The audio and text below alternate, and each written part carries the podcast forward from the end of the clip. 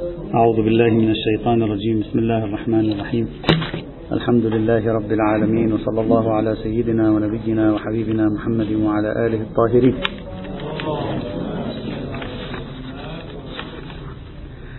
كان الكلام في مفهوم المؤلفة قلوبهم بوصفه الدليل الأول الذي يمكن أن يذكر لإثبات مبدأ التأليف. قلنا البحث في موضوع المؤلفة قلوبهم يقع في عدة مراحل. المرحلة الأولى في مفهوم المؤلفة قلوبهم. من هم المؤلفة قلوبهم؟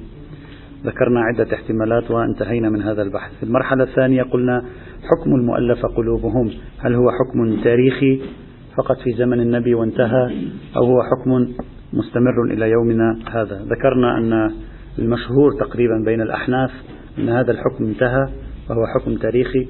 بعض الشافعية قالوا بذلك بعض المالكية أيضا آه، قالوا بذلك المشهور بين الحنابلة أنه أبدي وبعض الشافعية قالوا أبدي وبعض المالكية قالوا أبدي. يعني هكذا.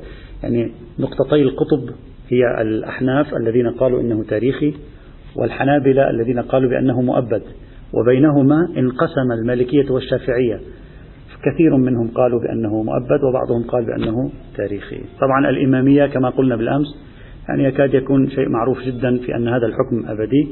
نعم توجد عبارات قليلة أهمها عبارة الشيخ الطوسي توقفنا عندها بالأمس وحاولنا أن نفكها ما هي الأدلة التي يمكن أن تذكر على تاريخية هذا الحكم؟ ما دام هذا الحكم موجود في القرآن الكريم في آية الآية لا شك في أنها ليست تاريخية عندهم. فلماذا هذا هذه الكلمة في داخل الآية صارت تاريخية وكل الآية بقيت على وضعها الطبيعي؟ ما السر في ذلك؟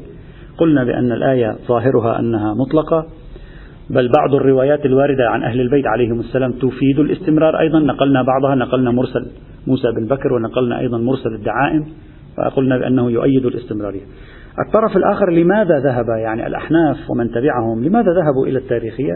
قلنا توجد عدة أدلة. الدليل الأول كان عبارة عن سلوك عمر بن الخطاب. الآن نستدل بسلوك الصحابي بسنة الصحابي بفعل الصحابي.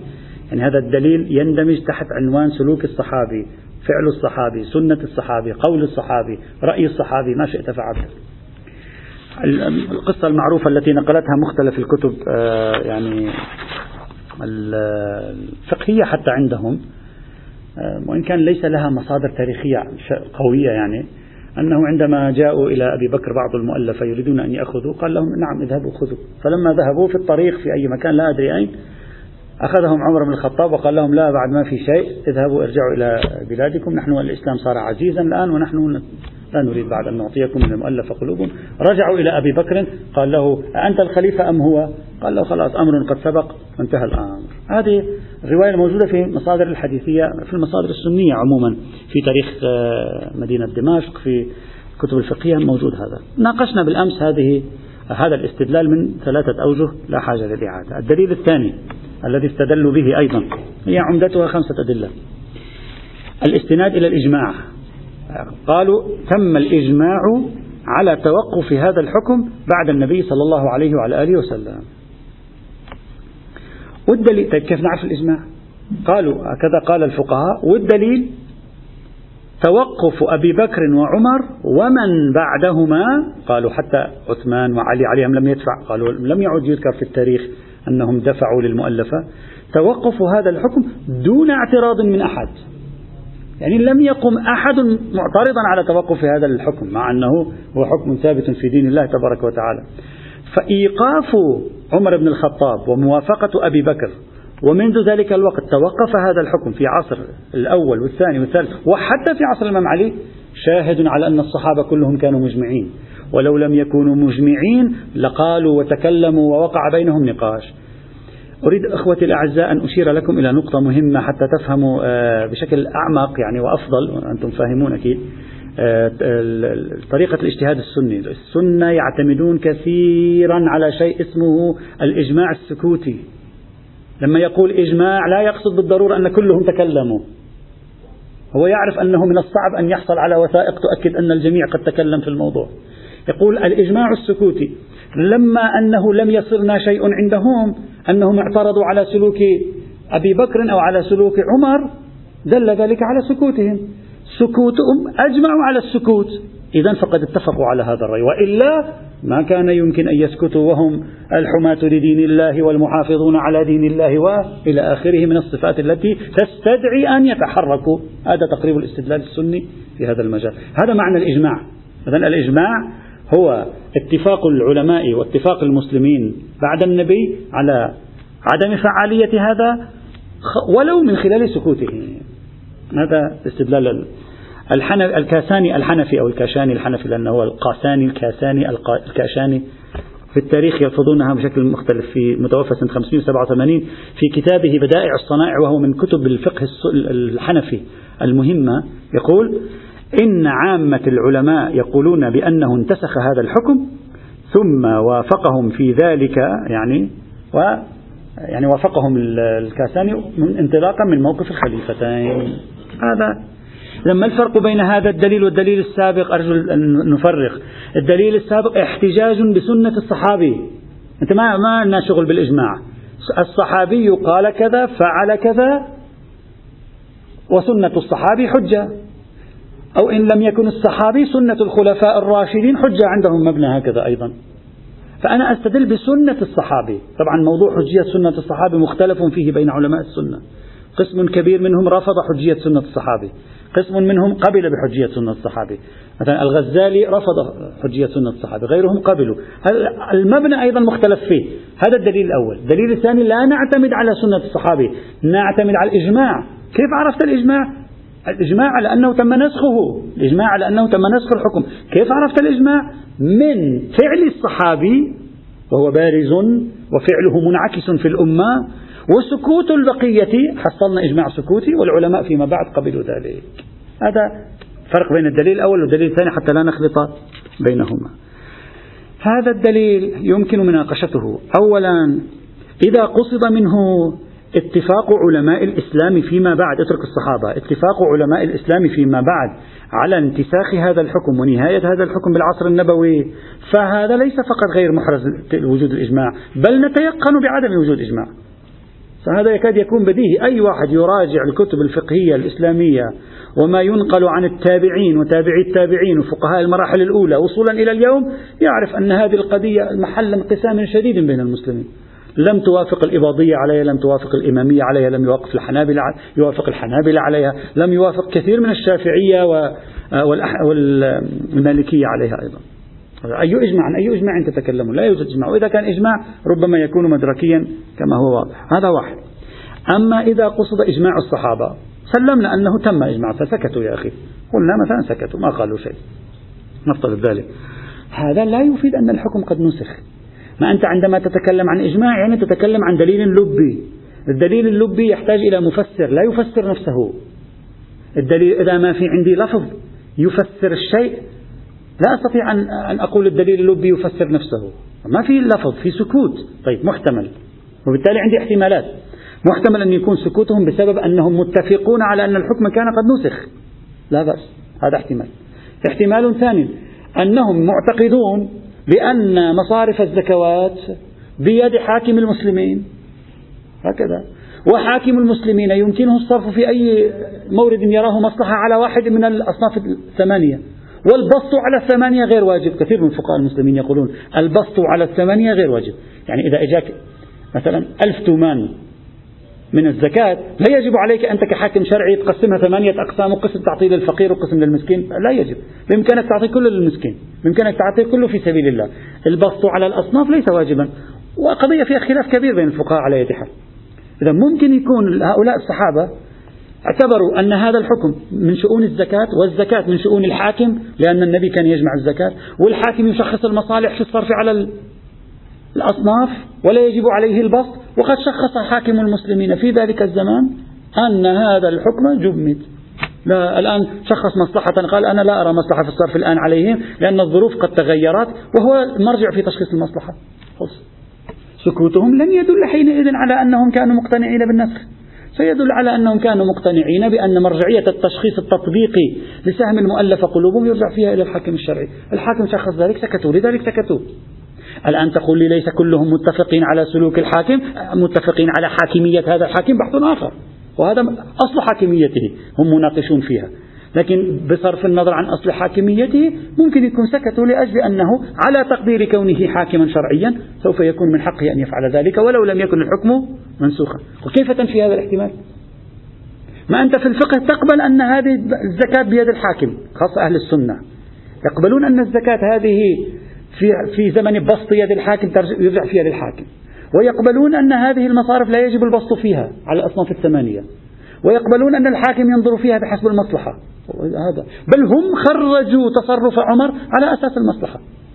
فكيف يقال بأن هذا كاشف حينئذ عن إجماعهم على وجود نسخ في هذا المجال؟ ولذلك ابن قدامة الحنبلي في كتابه المغني الذي هو من أكبر الكتب الفقهية الحنبلية القديمة يصرح بأن هذه الأحكام كلها باقية بل يقول بأن الحسن والزهري وهؤلاء الزهري من المتقدمين القرن الأول وأبو جعفر محمد بن علي الإمام باقر عليه السلام. يقول يقول أبو جعفر يقول كلها هؤلاء كلهم يقولون بأنها باقية يعني حتى في الرعيل الأول. نعم يقول مالك نفس مالك والشافعي وأصحاب الرأي يعني الأحناف قالوا بأنها انقطعت فالقضية مختلف فيها. في هذا المجال. ثم يقول عن أي نسخ تخبروننا؟ أين هو الناسخ؟ الإجماع لا ينسخ. الإجماع لا ينسخ. ثم لو كان هناك ناسخ أين هو الناسخ؟ وهذه قضية لا تخفى. وجود ناسخ إذا حصل أن هناك نسخ لا يخفى. فأين هو هذا الدليل الناسخ؟ خلونا نشوف هذا الدليل الناسخ ما هو. لا يوجد إشارة أصلا إلى أن النبي نسخ حكما من هذا القبيل إلى زمان وفاته. صلى الله عليه وعلى آله وسلم. بعدين طبعا يحمل. يقول كيف يمكن أن نذهب نأخذ بقول صحابي ونترك كتاب الله والسنة النبي؟ هو يحمل يعني له حملة أيضا. يقول القرآن لا ينسخ إلا بقرآن وليس في القرآن نسخ ذلك ولا في السنة. فكيف يترك الكتاب الكتاب والسنة بمجرد الآراء والتحكيم أو بقول صحابي أو غيره؟ على أنهم لا يرون قول الصحابي حجة يترك به القياس. فكيف يتركون به الكتاب والسنة؟ ويشكل عليهم. على مسلكه في هذا. وابن تيمية بعدين يأتي الحنابلة كلهم على هذا الرأي ابن تيمية يأتي يكمل ويقول هذا مرفوض هذا غير مقبول إلى آخره. فإذا هذا الوجه الثاني ما دام الدليل لبيا محتمل لتفسيرات وما دمنا نحتمل تفسيرات متنوعة لا نستطيع أن نحصر أنفسنا بفرضية النسخ الدليل الثالث الاستناد إلى تنقيح المناط. قالوا نحن ننقح المناط نحن نتأمل في مفهوم المؤلف قلوبهم في القرآن ننقح مناطه. ما هو مناطه؟ مناطه أننا ندفع لهم لكي نستميلهم أو ندفع لهم يعني حتى يساعدونا في الجهاد. نحن ضعاف نحتاج إلى أن نزداد عددا. نحن ضعاف نحتاج إلى أن يشاركونا في الجهاد. نحن ضعاف نحتاج إلى أن يجلسوا على حدة فلا يقاتلونا مع غيرهم. هذه هي نكتة المؤلفة قلوبهم. يقول نحن نقحنا المناط. النكتة هي هذه. واللطيف أن عمر بن الخطاب نقح المناط هو نفسه. أشار إلى تنقيح المناط. قالوا الإسلام أعز كذا فأخذوا تنقيح المناط منه وقالوا نحن ننقح المناط. بصرف النظر عن حجية قوله أصلا قوله اقتنعنا به. ننقح المناط ونقول هذا الحكم في زمن ضعف الإسلام والإسلام اليوم صار عزيزا قويا. لا معنى لأن نأخذ بهذا الحكم في ظرف القوة في مثل هذه الحال. هذا الدليل أيضا صار واضح الضعف. وذلك أن الآية القرآنية والروايات الواردة في المقام ليس بيدنا سوى شيئين. كلمة المؤلفة قلوبهم الواردة في القرآن والتجربة النبوية. ما عندنا شيء ثاني. تجربة النبي صلى الله عليه وآله وسلم. التجربة النبوية فعل نبوي. من قال لك أن النبي فعل ذلك لأجل الحاجة والضعف والخوف فقط. لعله فعله لأجل المصلحة. وأحد المصالح التي كانت في زمانه مصلحة تقوية المسلمين. مصلحة إخراج المسلمين من حالة الضعف. هذه مصلحة أنت من قال لك؟ من أنت تعرف تنقيح المناط أنه هكذا. هذه التجربة النبوية. أما الآية القرآنية مفهوم التأليف. مفهوم التأليف عام. ليس فيه خصوصية ضعف المسلمين. أنت قد تؤلف والمسلمون ضعاف وقد تؤلف والمسلمون أقوياء.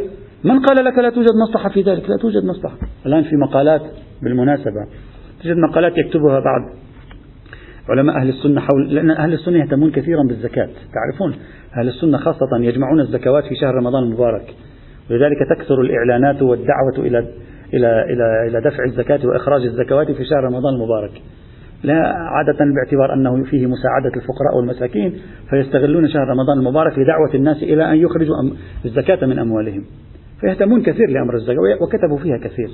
وأنا أذكر السيد الهاشمي آه، رحمة الله تعالى عليه عندما رجع من السلطة القضائية وأعطى درس الزكاة أنا سألته قلت له لماذا يعني لا تعطي كتاب القضاء يعني بسبب الخبرة الطويلة التي تملكها. فقال يعني ذكر سببين أذكر واحدا منهما.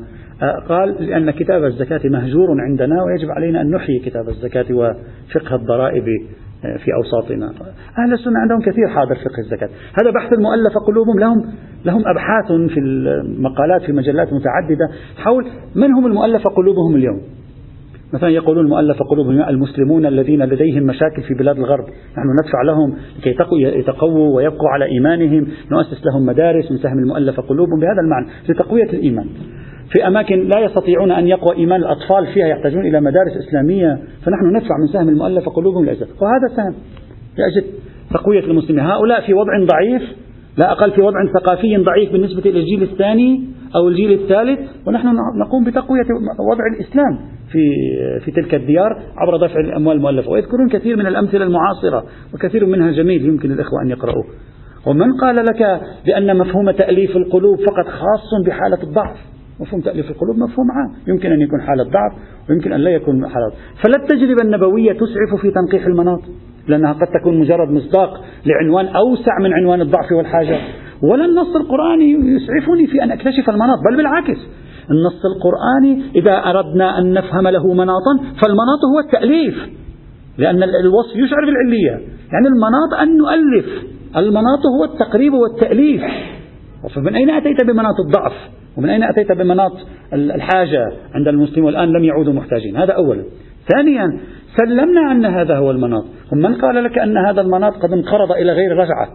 أنت من أين تعرف أن مناط حاجة المسلمين وضعف المسلمين قد انقرض إلى غير رجعة وأنت متصور نفسك جالس في العاصمة الإسلامية في بلد مستقرة فيها أوضاع المسلمين جالس مثلا في الزمن الدولة العباسية في بغداد مثلا وما تقول لا المسلمون ليسوا بحاجة إلى أحد.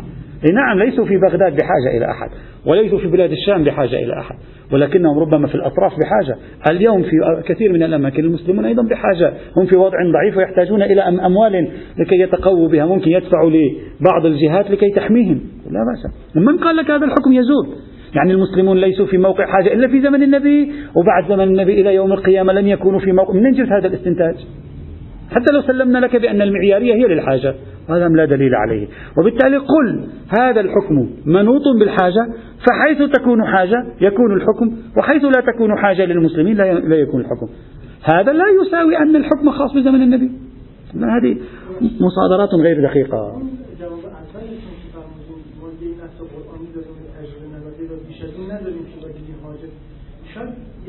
سنت اینو قبول نکنه. بله من اینو قبول دارم ولی خب من مجتهد بود. و همونجوری که پیامبر مثلا این حکم اونم مثلا در قالب اجتهاد مثلا این ابراز کرده عمر این کارو کرده. الان بحثنا ليس في عمر انتهينا من بحث عمر. الان نحن نبحث في دليل مستقل. نحن والآية القرآنية والسيرة النبوية. نحن ننقح مناطها نحن نجيب عن الذي استدل على على وقف فهم المؤلف قلوبهم. قال أنا اجتهدت في الأدلة الدالة على هذا التكليف الشرعي المسمى بالمؤلفة قلوبهم.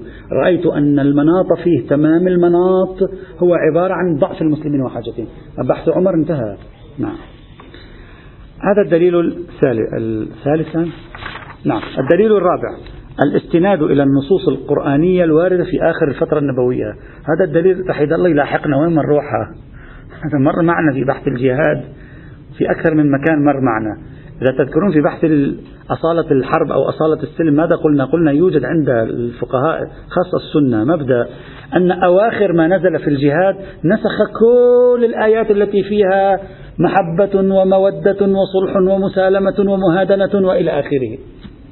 فكلمة المؤلفة قلوبهم هي من آيات المهادنة لأنها تقول ألف قلبه يعني تعامل معه بمود ليس بمودة تعامل معه بمسالمة تعامل معه بتقريب بتواصل. يقول والآيات التي نزلت في مطلع سورة براءة نسخت جميع آيات المسامحة والتواصل. بيننا وبينهم السيف. ولذلك عمر بن الخطاب في التعليل قال بيننا وبينك السيف لهذا الذي جاء يريد المؤلفة. فيقولون الناسخ ما هو؟ هذه منسوخة. ناسخها آيات السيف التي نسخت كل مراحل الحوار والمسامحة والتواصل وإلى آخره. ومفهوم المؤلف قلوبهم هو مفهوم تسامحي. لأن يقول يؤلف قلبه تعطيه فلوس حتى تقربه منك. والمفاهيم التسامحية نسخت وبالتالي هذا ينسخ. ولعل هذا من أقوى الأدلة. إذا بنينا على وجود نسخ هناك. يعني هذا من داخل النص القرآني. يصبح حينئذ. إلا أننا قد ناقشنا سابقا. لا نحتاج إلى أن نعيد. وقلنا بأن هذه الآيات القرآنية ليست ناسخة ويمكن الجمع بينها وبين الآيات الأخرى بجمع وتوفيق تامين بلا حاجة إلى فرضية النسخ أو إلى الوقوع في الكلام حول النسخ إطلاقا. بل بل أستغرب لو كانت هذه القضية نسخت بآيات قرآنية معنى ذلك أن هذا الموضوع ينبغي أن يكون قد صار واضحا يعني بنزول سورة براءة المسلمون ينبغي أن يكون قد عرفوا أن سهم المؤلف انتهى. لأن هكذا تدل الآيات القرآنية في مطلع سورة براءة. انتهى عصر التواصل مع الكافرين انتهى زمن المؤلف قلوبهم انتهى زمن الحوار معهم والبر والقسط معهم انتهى. المفترض هذا يكون صار واضح عندهم. لأن حصل نسخ ليس نسخ جزئي هذه المرة. نسخ شامل. المفترض أن يكون المسلمون قد اطلعوا على هذا النسخ. كيف لم يعرف أبو بكر بهذا النسخ؟ قال لهم إيه روحوا خذوا ثم بعد ذلك كيف لم يحتج عمر بن الخطاب؟ سأتكلم على مباني أهل السنة. كيف لم يحتج عمر بن الخطاب في هذه القضية؟ قد نزل نسخ في القرآن وانتهى الموضوع. وإنما علق احتجاجه على نكتة ذهنية. قال لم يعد لنا حاجة إليكم الآن. ولو كان الحكم منسوخا بنص قرآني ولا علاقة للنص القرآني بمفهوم الحاجة لماذا عمر بن الخطاب علق الحكم على الحاجة ولم يعلق الحكم على وجود النسخ في القرآن الكريم؟ يعني خفاء حكم من هذا القبيل على جمهور المسلمين وكبار الصحابة يبدو غريبا مع أنه كان خافيا على ما ترويه مروياتهم التاريخية في هذا الموضوع.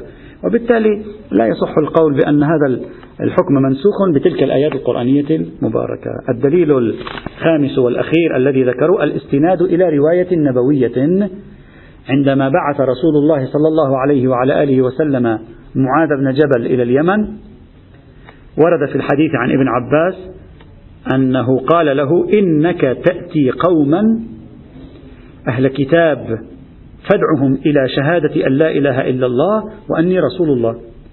فإنهم أطاعوك لذلك كذا وكذا وكذا إلى أن يقول. فأعلمهم. هو له الشهادة. ثم تقول تدعوهم إلى الصلاة. فإن أطاعوك فتدعوهم إلى الصوم مثلا أو الزكاة. فيصل إلى الزكاة. يقول إذا وصل للزكاة فأعلمهم أن الله افترض عليهم صدقة في أموالهم تؤخذ من أغنيائهم. من هم هم؟ المسلمون الذين أسلموا في اليمن. تؤخذ من أغنيائهم وترد إلى فقرائهم. يقول فهذا دليل على أن الحركة الزكاة بحسب هذا النص النبوي حركة دائرية. يعني داخل المجتمع الإسلامي هم المؤمنون الذين سيسلمون في اليمن. هؤلاء يؤخذ من أغنيائهم يعطى لفقرائهم. فما في يؤخذ من أغنيائهم ويعطى لآخرين من خارج دائرتهم وهم من الكفار. طبعا هذا مبني على أن سهم المؤلف قلوبهم إما هو خاص بالكافرين أو هو شامل للكافرين والمسلمين وليس خاصا بالمسلمين كما قال المحدث البحراني هنا. قالوا هذه الرواية دالة على ذلك. بعدين طبعا وجه المناقشة فيها واضح أعتقد الحديث ليس فيه حصر إطلاقا. لا ليس فيه حصر وإنما يتكلم عن الحالة العادية أن الزكاة تؤخذ من الأغنياء تعطى للفقراء. وإلا لو كان فيه حصر ينبغي أن نقول إن هذا الحديث ينسخ إعطاء الزكاة إلى العاملين. صحيح؟ قل لم يذكر العاملين. العاملين لا يشترط أن يكونوا فقراء. سعاة يعني وأن لا يعطى مال الزكاة في سبيل الله للمجاهدين مع أنهم سهم المجاهدين لا يشترط فيه الفقر أصلا. ويلزم مع ذلك أيضا أن لا يعطى سهم سبيل الله لكل من هو ليس بفقير. يعني سهم سبيل الله حينئذ سيصبح للفقراء والمساكين والعاملين عليها. وفي الرقاب والرقاب أيضا ممكن ما يكون بلحاظ الفقر أيضا. لو كانت هذه الآية تريد فقط أن تقول بأن الأموال الزكوية هذه الرواية الأموال الزكوية تخرج من الأغنياء للفقراء ينبغي أن تكون ناسخة لسائر الأصناف الزكوية التي أنتم لا تشترطون فيها الفقر. كسهم سبيل الله كسهم العاملين عليها إلى آخره. وهذا غير معقول. لذلك الرواية هذه لا علاقة لها بموضوع بحثنا حتى يقحموها هنا. ليست في مقام الحصر في مقام بيان الحالة العادية أن أموال الأغنياء بالزكاة تصل, تصل إلى الفقراء. هذا أولا. ثانيا ممكن واحد أيضا يشاكس أكثر ويقول أصلا هذه الرواية يقول فادعوهم إلى الإسلام. فإنهم أطاعوك ها هكذا. فادعوهم إلى الإسلام. فإنهم أطاعوك فادعوهم إلى الصلاة. فإنهم أطاعوك فادعوهم ضمير في فدعهم في كل هذه الرواية يرجع إلى أهل اليمن. يعني الضمير واحد كله هذه الضمائر. في في الرواية ترجع إلى المصدر الذي هو أهل اليمن. اللي هم ليسوا بمسلمين. يقول ادعوهم إلى الشهادتين من هم أهل اليمن؟ فإن أطاعوك فادعوهم. هم أهل اليمن. فممكن واحد إذا أراد أن يشاكس يقول ممكن الضمائر كلها هذه نرجعها إلى أهل اليمن الذي ممكن يكون بعضهم مسلم وبعضهم غير مسلم. وإن كان هذا الوجه الثاني ليس قويا. الوجه الأول هو المهم. والرواية على أي حال آحادية. وعجيب أن ينسخ كتاب الله تبارك وتعالى بخبر آحادي حتى هم من حيث الإسناد يبدو ضعيفا. حتى من حيث الإسناد يبدو ضعيفا. والنتيجة كل الأدلة التي ساقوها الأحناف خصوصا على أن هذا الحكم تاريخي وفي زمن النبي وما شابه ذلك لا تبدو مقنعة. فهذا الحكم ثابت ومرجعه إلى نظر الحاكم الشرعي. هذه المرحلة الثانية من البحث. المرحلة الثالثة والأخيرة لننهي بحث المؤلف قلوبهم. لا بحث تأليف القلوب بحث المؤلف قلوبهم. بعد أن وصلنا إلى هذه النتيجة في, في من هم المؤلف قلوبهم؟ ووصلنا إلى هذه النتيجة في أن هذا الحكم ما يزال سار المفعول بعد عصر النبي صلى الله عليه وآله. نأتي الآن إلى بحثنا. هذا كله كان مقدمة. هذا كله كان مقدمة. بحثنا هل تفيدنا فكرة المؤلفة قلوبهم الواردة في القرآن في تأسيس قاعدة اسمها قاعدة تأليف القلوب في العلاقة مع الآخر الديني أو لا؟ وهذا اللي إحنا نبحث عنه. نسينا البحث الأصلي صحيح؟ أطلنا في الم... أثبتنا في البداية أن هذا يشمل الكافرين هذا ينفعنا. ثم أثبتنا أنه أبدي هذا ينفعنا. خلصنا هذه المقدمتين. الآن بعد أن أثبتنا هاتين المقدمتين نأتي إلى لب البحث. هل فعلا هذه الآية تفيد تأسيس مبدأ في العلاقة مع الآخر الديني اسمه مبدأ تأليف القلوب؟ أو الاستناد إلى هذه الآية فيه تكلف. لا علاقة له بتأسيس مبدأ في العلاقات مع الآخر الديني اسمه مبدأ تأليف القلوب. الإنصاف أن هذه الآية القرآنية الكريمة وما حولها من روايات لا تحوي إطلاقا في التوجيه يعني هي لا توجهك لا تقول ألف قلوب الكافرين. لو كانت توجه تقول ويجب عليكم تأليف قلوب الكافرين فتمسكنا بإطلاقها وقلنا هذه مثلا تؤسس قاعدة. لكن هي لا توجهني هي تقول مصارف الزكاة في المؤلفة قلوبهم لا تقول ألف قلوب الكافرين.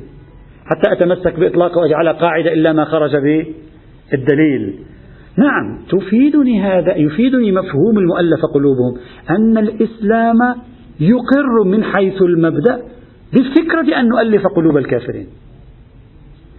لا بنحو الأصل والقاعدة إلا ما خرج بالدليل. يعني وكأنني هكذا يمكنني أن أقول. يوجد في الإسلام مفهوم اسمه مفهوم التواصل مع الكافرين لتأليف قلوبهم.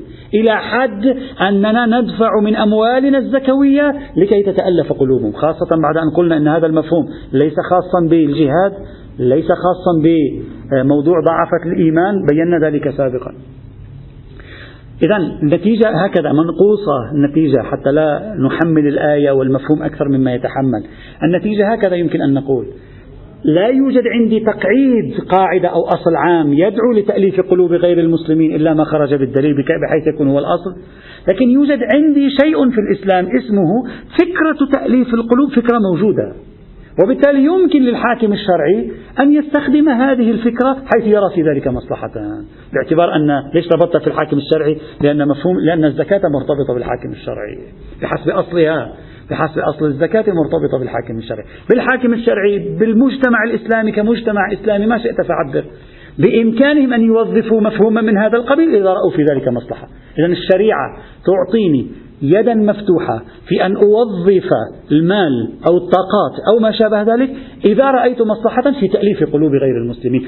فما لم يأتي دليل يمنعني من التأليف في هذا المورد أو في ذاك المورد فإذا رأيت مصلحة يمكنني أن أتجه نحو التأليف. وهذا مفيد بالنسبة إلى بحثنا. يعني إذا كنت أنا الآن في بحث الأقليات أريد أن أمنح بعض الأقليات حقوقا.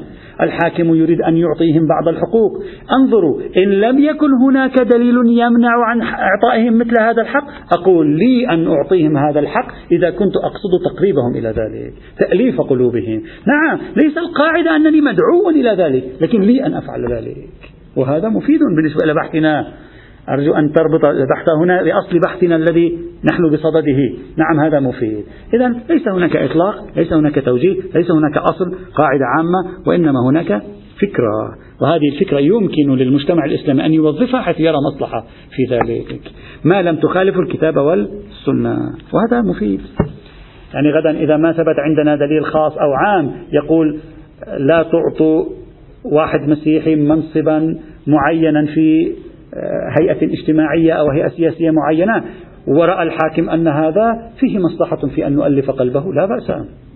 يصبح حينئذ لا إشكال فيه.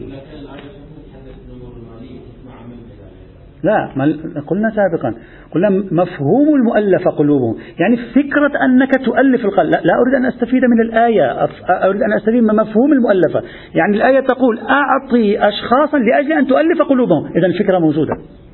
هذا الذي لذلك قلت لا يوجد إطلاق. أنا قلت لا يوجد يعني أن يعني الشريعة تقول ادفع من أموال المسلمين وزكواتهم ادفع منها لكي تؤلف قلوب غيرهم. إذا هي من حيث المبدأ توافق على أن فكرة التأليف فكرة مقبولة ويمكن للحاكم أن يستخدمها إذا رأى مصلحة. هذا ما يتعلق بالدليل الأول. على فكرة تأليف القلوب. ما هو الدليل الأول؟ مفهوم المؤلفة قلوبهم في الكتاب والسنة. وقد رأينا أنه مفيد جزئيا لكن لا يشكل قاعدة. مع الأسف يعني كل هالرحلة ما طلعت معنا قاعدة.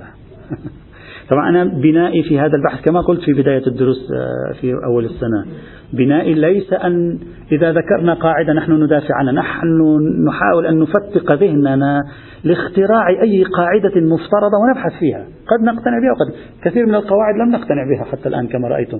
بعضها لم نقتنع به بعضها اقتنع. لكن نفس أن تكثر الفرضيات الممكنة ثم تحللها تقبل بعضها إذا رأيت عليه دليلا. لا تقبل بعضها الآخر إذا ما رأيت عليه دليل نفس هذا يسري البحث وينفع.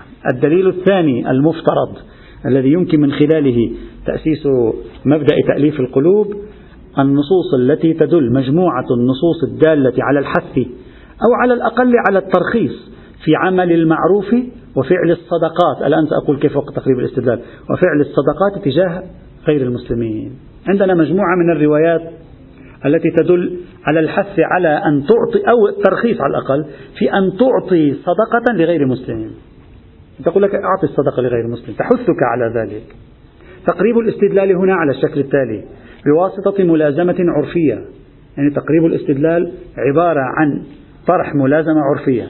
الشخص الذي يقول لك أنا أدعوك لأن تتصدق على غير المسلم. هذا واحد. اثنين ودائما النفوس مجبولة على حب من أحسن إليها كما ورد في الحديث أصلا. يعني عملا إذا تصدقت على غير المسلم أدى ذلك إلى محبة غير المسلم لك. فكأن هذه النصوص تقر بمبدأ تأليف القلوب. هذه الصورة الافتراضية للدليل بعد ما ما أعطينا نعطي الدليل بعدين نشوف يمشي ولا ما يمشي.